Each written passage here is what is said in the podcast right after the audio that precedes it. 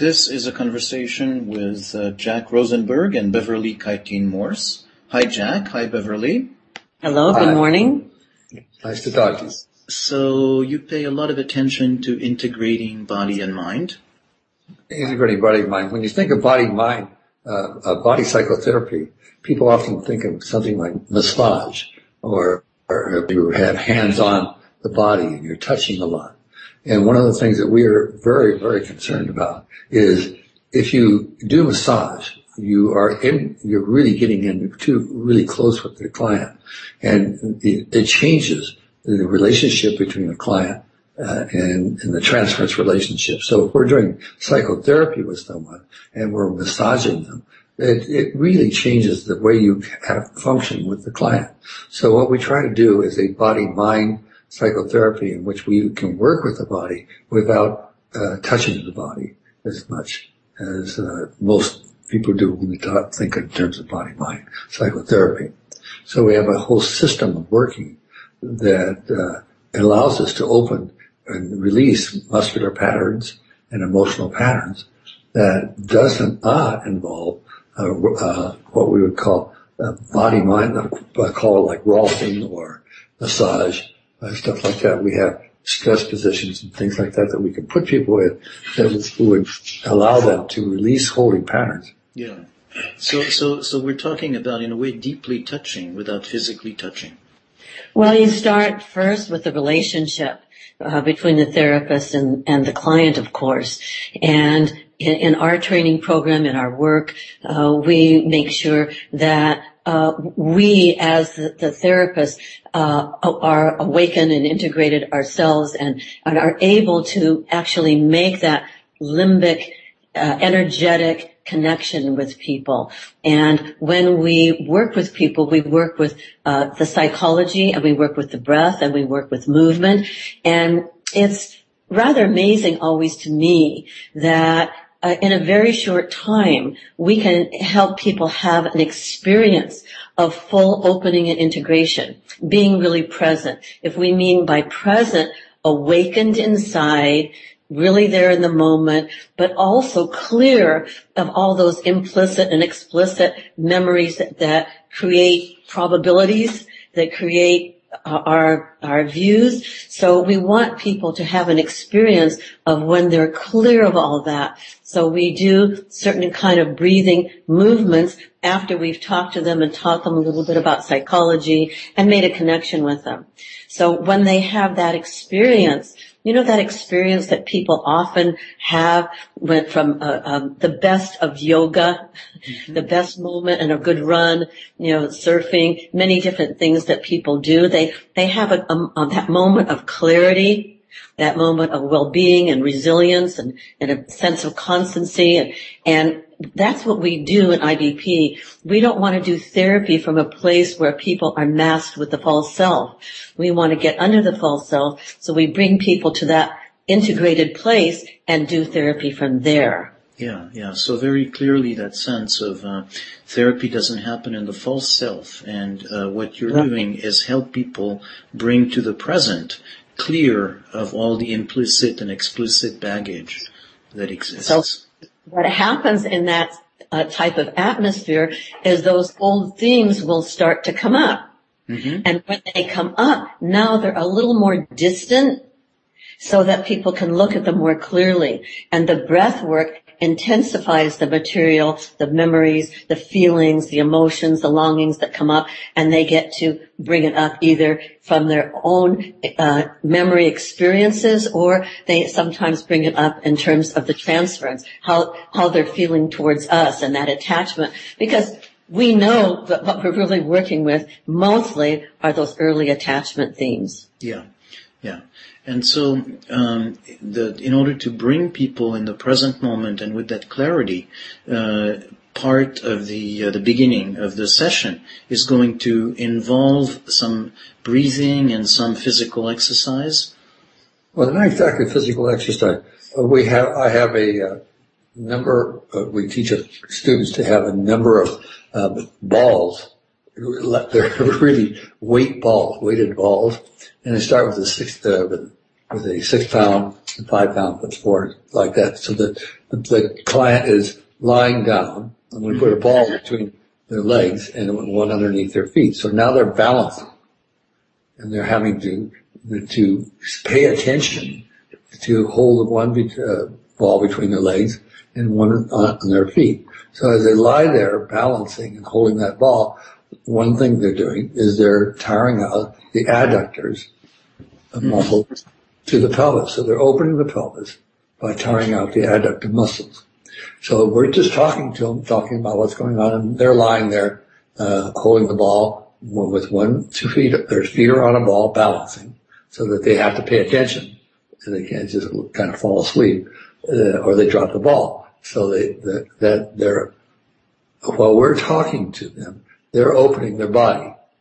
And when they get too tired, then I put a strap around, and that uh, makes it so that instead of the abductors, you get the adductors. The Mm-hmm, mm-hmm. muscles are being tired, and uh, that's how we start. We just then we're do- of course we're just talking to them all the time. We're doing that, so we're not touching the body in a sense. We are touching the body and doing very profound openings of the pelvis and grounding the, uh, the person.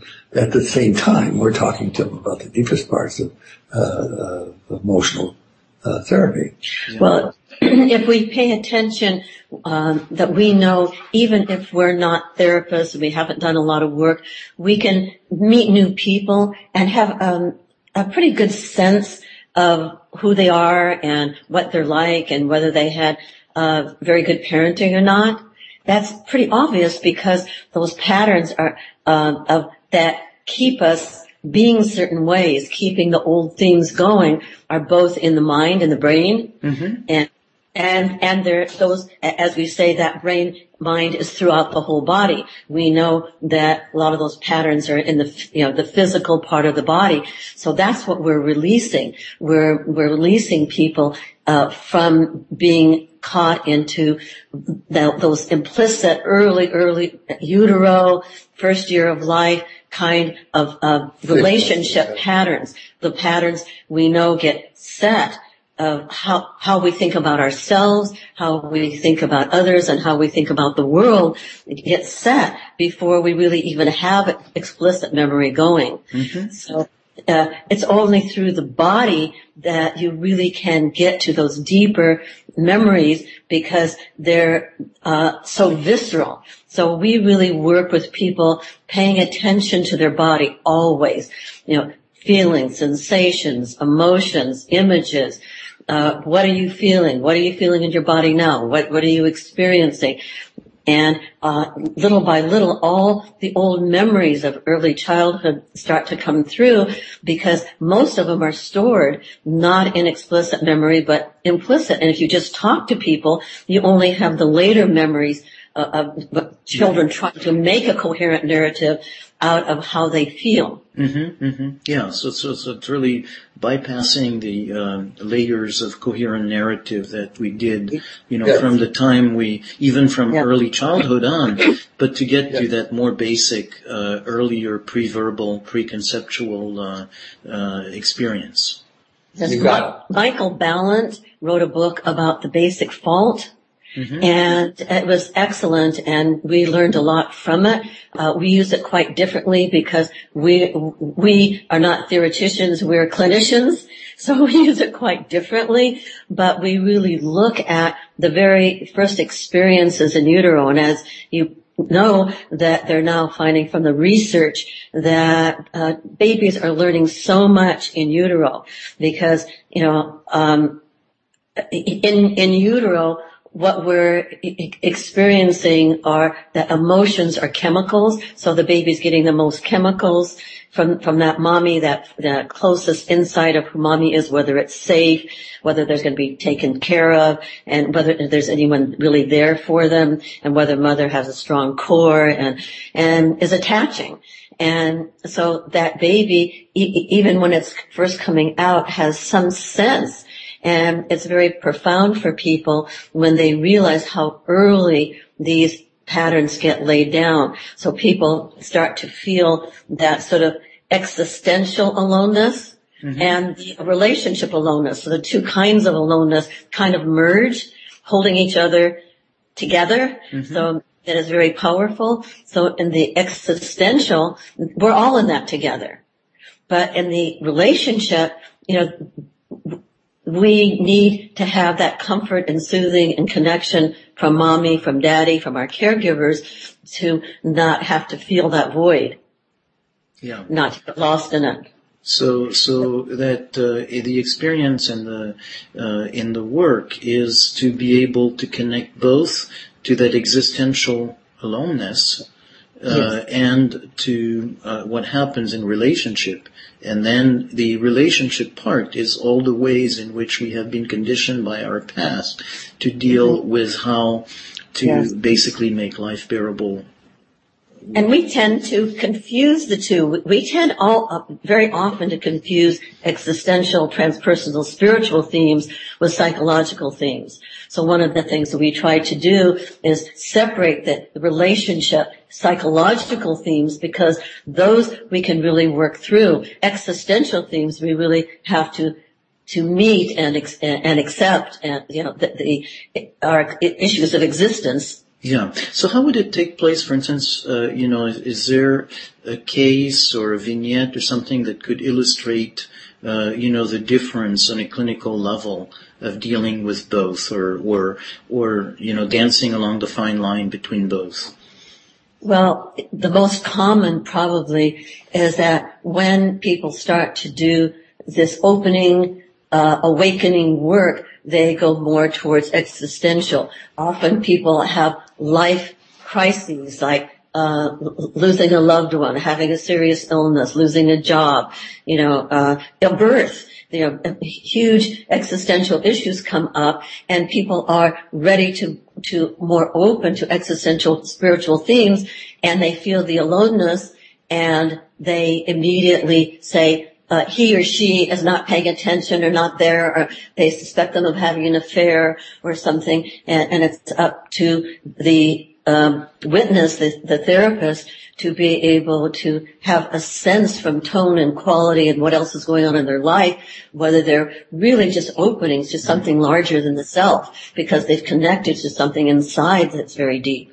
Yeah. So, so that in a way the um, uh, the question or the inquiry, the curiosity is in the therapist's mind of what am I witnessing? What am I, you know, in, in this relationship with the client? Is it something that still is uh, at the relational level of trying to, to find help dealing with existential crisis in this relation, in relational, or is it something that uh, getting in touch with something larger?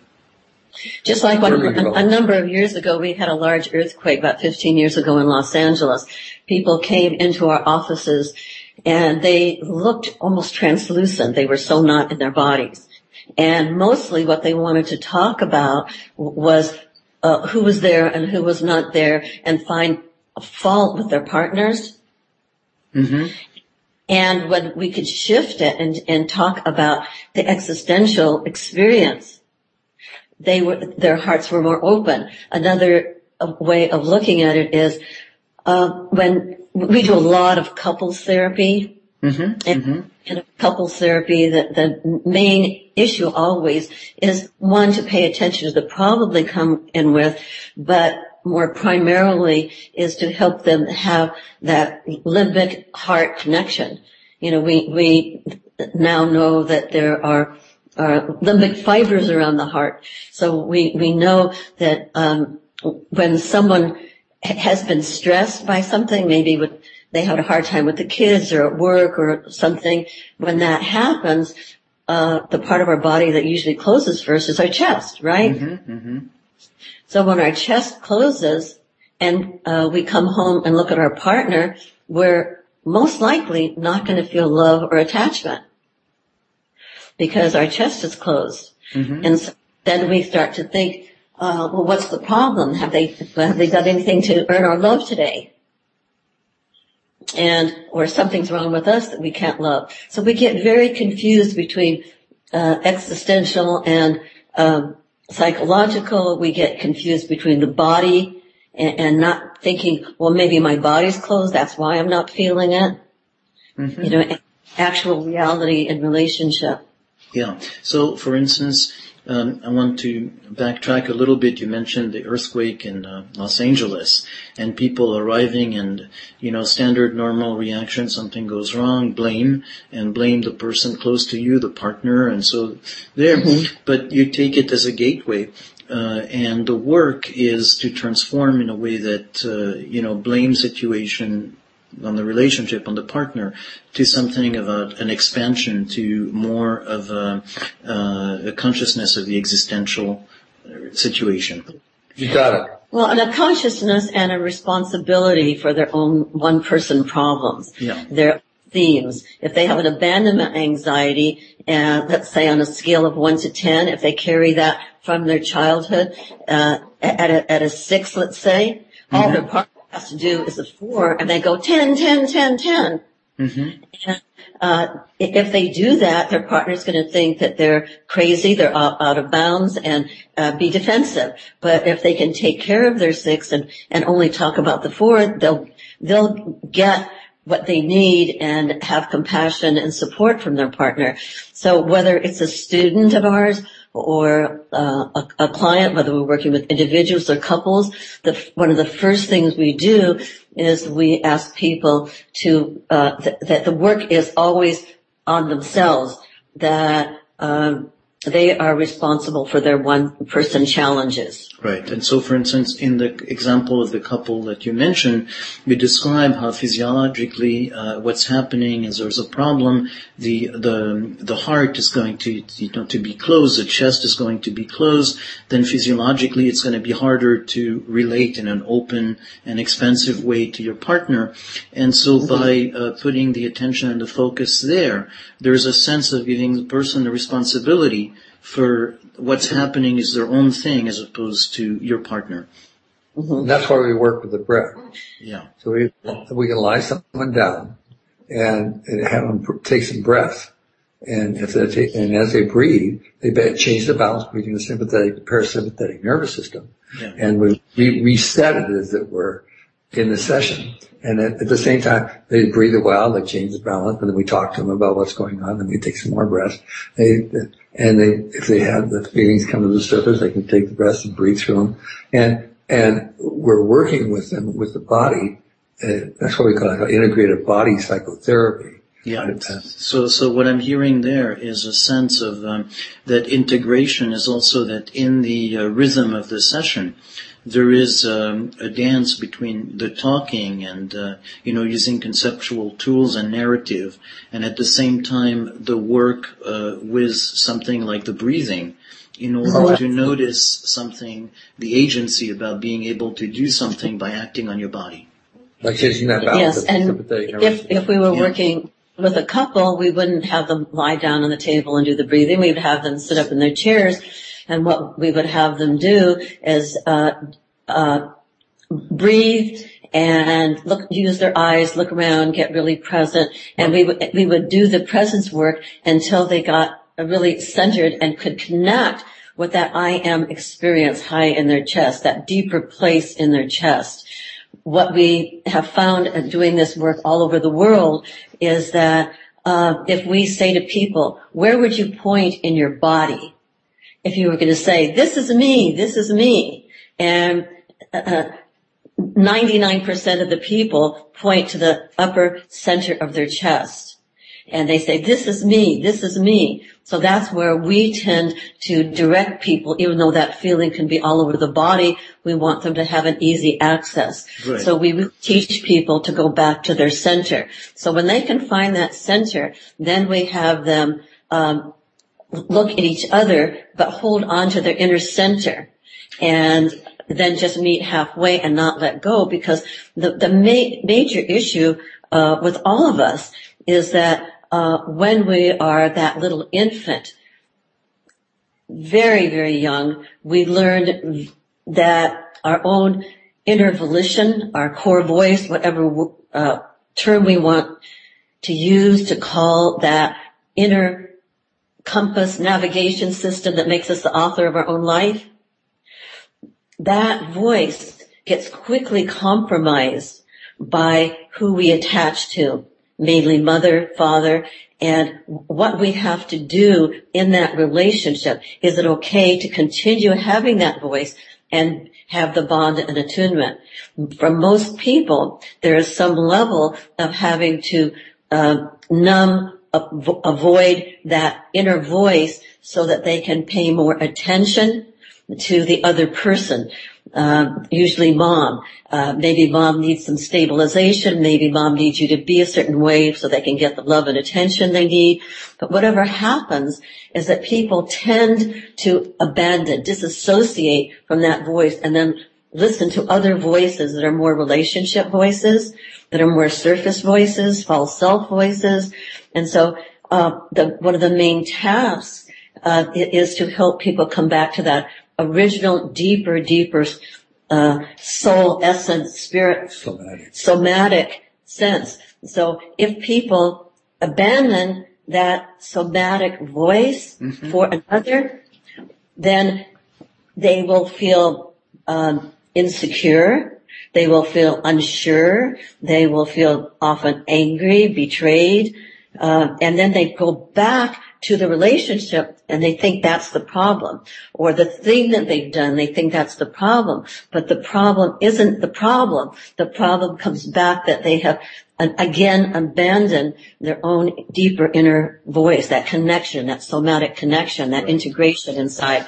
So um, for instance uh, last week I had uh, a relatively new client who who was doing the breath work on the table for the first time, and he quickly came to a full integration.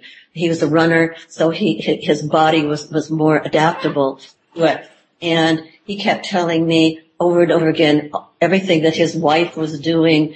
Uh, that that was hostile to him, and I kept saying, "What happened to that that inner clarity Mm-hmm. that inner feeling of self. And he'd say, oh, okay. And then he'd take some breaths back into that place. Mm-hmm. And I did that about five times with him. Every time he, he started blaming her for something and he would start to lose his in- integrity, I would say to him, remember that clarity you were feeling? Where did you feel it? Oh, right here in my chest.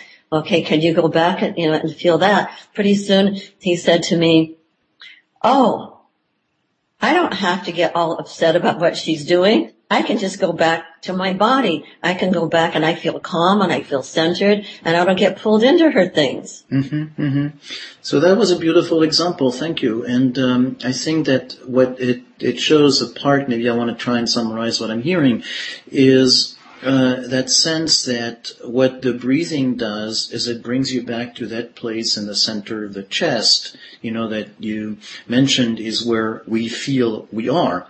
Uh, and that place itself and that sensation of I am that's related to the breathing and the openness is also not just about that place in the chest, but is actually part of the nervous system uh, being uh, free from the, the push and pull of the uh, uh, fight flight um, you know actions that have been you know stored in our memory from the past interactions. So coming back to that place uh, is a place of actually calming the nervous system to come to a sense of you know who I am, and then from that more solid integrated place be able to face you know, dangerous problems in a, in a more grounded way? We actually call that the I am experience. The I am experience, yeah. Yes, it's, we, we think of that as the essence of being uh, a spiritus, that life breath, that breath that comes in, you know, that first breath when we're born, uh, that leaves with that last, last breath when we die. If anything continues, it's probably that. So we, yeah. we forget often to con- keep connecting with that all in the middle. Yeah. So the I am experience and then, you know, that sense of the breath related to it and many traditions uh, mm-hmm. think of the breath as the spirit or the etymologically the, yeah. the two words are connected. So that's a part that's very central. In, yes. uh, and that's uh, in that sense of how it's related to the nervous system, and in turn to the all the history of early attachment and uh, and orienting to to the world. And the other, one of the other things that we do, we're also a teaching model. Mm-hmm. You know, we we're uh, we make sure that that we and our therapists are, are very integrated and grounded and present and have that openness to connect, uh, but still have good boundaries. Uh, but we also uh, teach uh, mental health skills and um, and mostly uh, about how to when we sort of lose our integration and become fragmented. We teach steps of getting back because fragmentation has to do with something in the current event that triggers an old theme from our early childhood history. We call that the primary scenario mm-hmm. because it's like an inner movie that we keep inside of us that we use as reference for our emotions making sense out of everything. Mm-hmm. So we teach them um, to work in the journal and we uh, have many tools that we use that would be way too many things to talk about here, but we have many tools we use for people um, that they learn to take responsibility for their own mental health. Yeah, so a sense of being able to, uh, when pulled back in the wound, in that primal uh, experience, uh, to be able to step out of it and come back to the present moment. So these tools are ways to, to and to full, go ahead. And to full integration. To full integration, yeah. It's, it's both in mind and body. Great. So I wanted to just come back to actually something that Jack mentioned at the beginning. Just to, you, you were mentioning the, the session with the person lying on their back, you know, with the ball on the feet, and um, and so I want to just double check.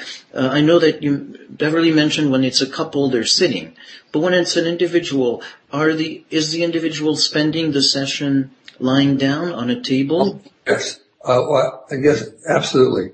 Uh, of course, I don't bring them in and lay them down. I do a, couple of sessions with them and taking it, what we call a scenario or history of their life and what's going on and what they're they worried about and what's happening in their life. I usually take about two, two sessions, uh, getting acquainted with them and uh, finding out what's going on. And then I say, the next session you come in, if it's a woman, please wear slacks.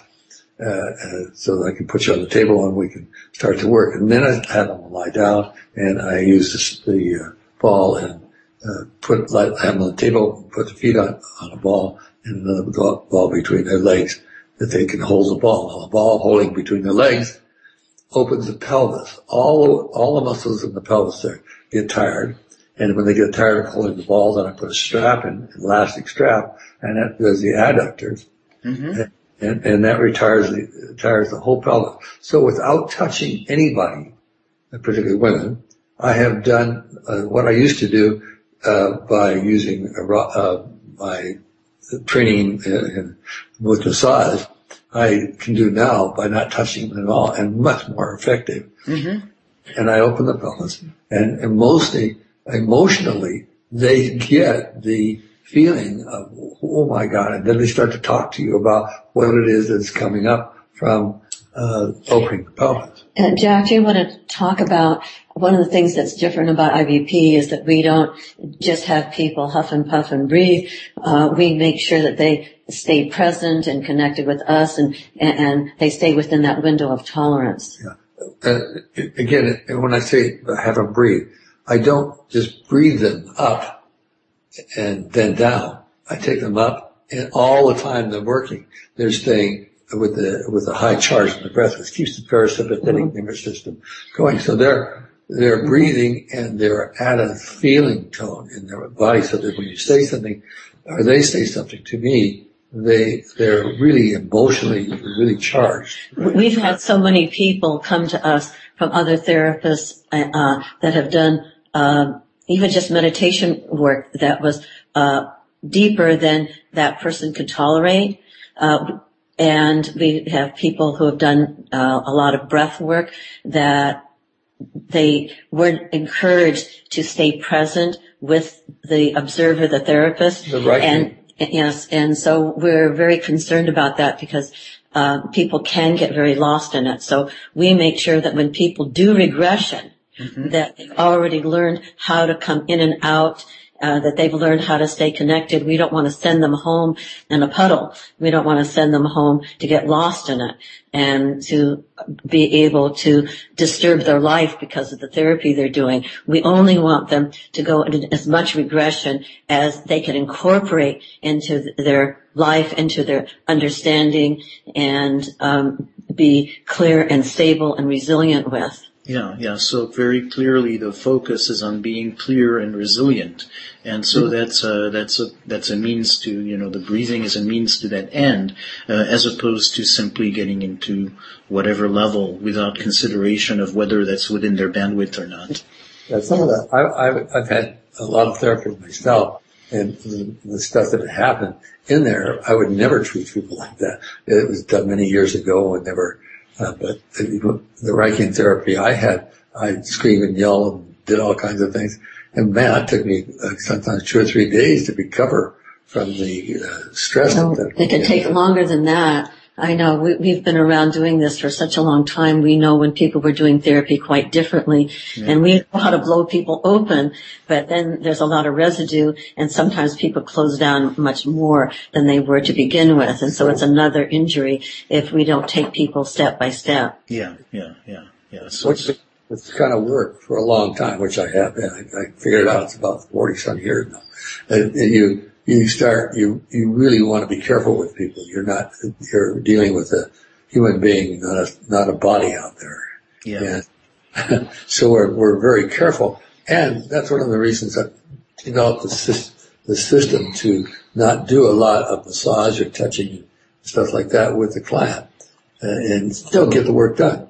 Mm-hmm, and, mm-hmm. And, releasing the fixed muscular patterns that are in the body. And it's, uh, it's amazing how uh, rapid that is and how uh, functional it really, really it makes the, uh, our work as therapists. Yeah. You're not, particularly a man working with a woman, uh, even though I have a secretary sitting right just outside one door, you know, but it's a very delicate kind of situation. Mm-hmm. So. Mm-hmm. Mm-hmm. Yeah. Yeah. Yeah. So there's very that sense of um, of respect for the person Absolutely. Absolutely. We, uh, uh, you can't get any con- more conscious mm-hmm. clients, uh, mm-hmm. the therapist than, uh, than we are in that particular way. I don't have people take their clothes off. I, I mean, I have mm-hmm. wear clothes that can work it, but I don't work with them naked. And uh, don't, uh, all the stuff that we did back years ago is gone. Yeah, IBP, IBP is both practical and transformational because we work with, you know, the, the deeper issues and awaken people at, at their core. Mm-hmm. And, um, when you do that, people make a shift in their state of consciousness. And then you exchange the lens through which you see life through. Yeah. And if you, if someone comes in and they're fragmented or they're just in their normal false self, um, then they will tell you one story. But as soon as you awaken them from the inside and get them centered and grounded and clear, then they will tell you, you'll say, what's the problem? They'll say, well, there isn't a problem, but here's what I'd like to look at. And they'll look at it in a very clear sense. So why do therapy from a place that will never get integrated and never will get um, will, will create that same kind of constancy that it creates when you do uh, the meditation what, and what we call sustaining uh, constancy exercise. We have an exercise that we have people uh, do in the office and then uh, take home with them. And when people are doing that, this work, um, they tend to begin to have that, what we call constancy. Mm-hmm. That uh, inner stability, inner clarity, it holds. We have um, most of our people come off of any medications they, they were taking before they came to us because they don't need it anymore because they have that inner place to turn to that is stable and resilient and clear. Yeah. So, so that sense of um, you know that helping people develop the ability to sustaining constancy. Mm-hmm. Yeah. Find it, know it, be familiar with it, and they do that with us a number of times until uh, until it's so familiar that they can do it on their own. Okay. So is this is this a good place to end, or would you want to add a little something here? Well, I, I would like to say something more about the sustaining constancy. Mm-hmm. Uh, I have a, I'm just trying to go to the other room and get a sheet and hold it up right with that. But they're not recording. Oh, you can't take. I'm not taking the picture. Oh, you are seeing the picture. Right. You see my picture, but you'll see that picture.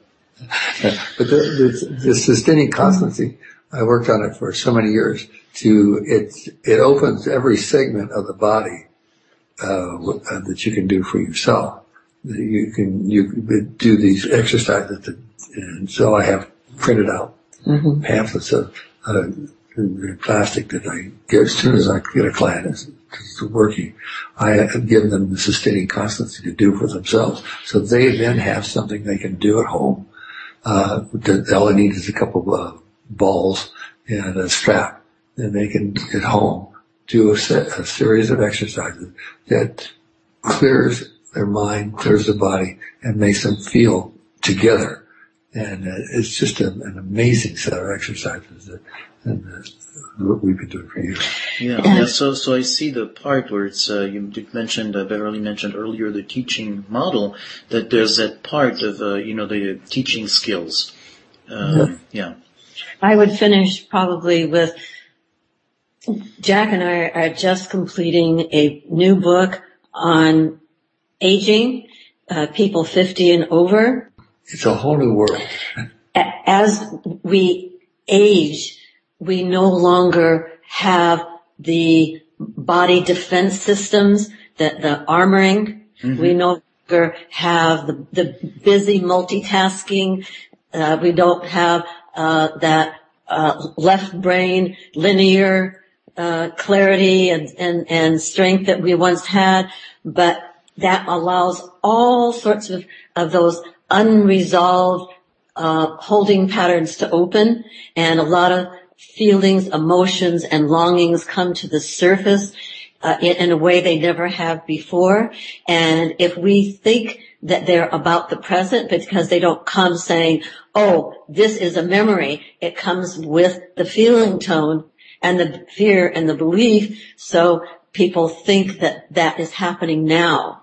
And it's very important for us to be able to process that if we're to have um, our constancy and resilience and clarity and well-being and sense of self in our latter years.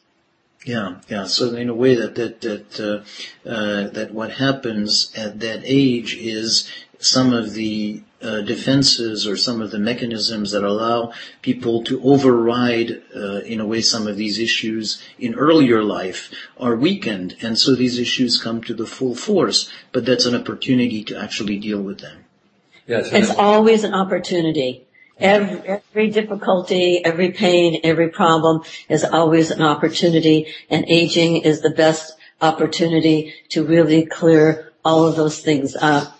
That's why the sustaining constancy is so important. You can give client uh, a simple series of uh, brain exercises they do with their body and they can feel good again and last for a day or two. It's just it's, it's an amazing brain exercise.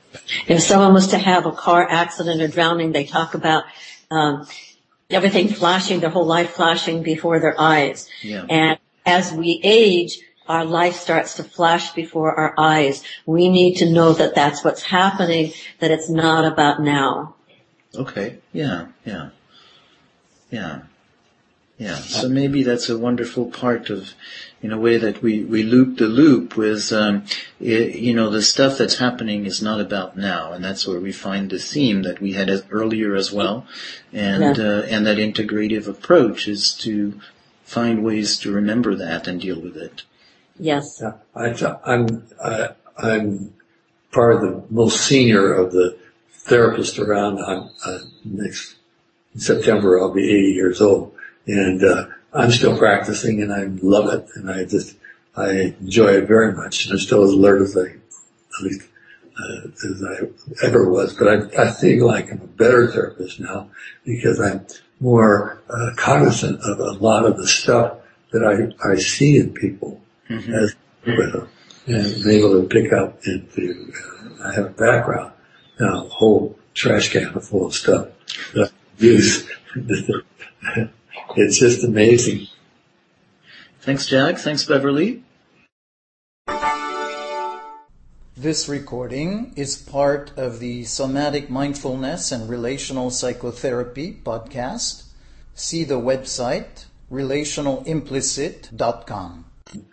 Part of the most senior of the therapists around. I'm, uh, next September I'll be 80 years old, and uh, I'm still practicing, and I love it, and I just I enjoy it very much, and I'm still as alert as I at least uh, as I ever was. But I, I feel like I'm a better therapist now because I'm more uh, cognizant of a lot of the stuff that I, I see in people mm-hmm. as with them and able to pick up into, uh, I have a background now, a whole trash can full of stuff that I use. it's just amazing. Thanks, Jack. Thanks, Beverly. This recording is part of the Somatic Mindfulness and Relational Psychotherapy podcast. See the website relationalimplicit.com.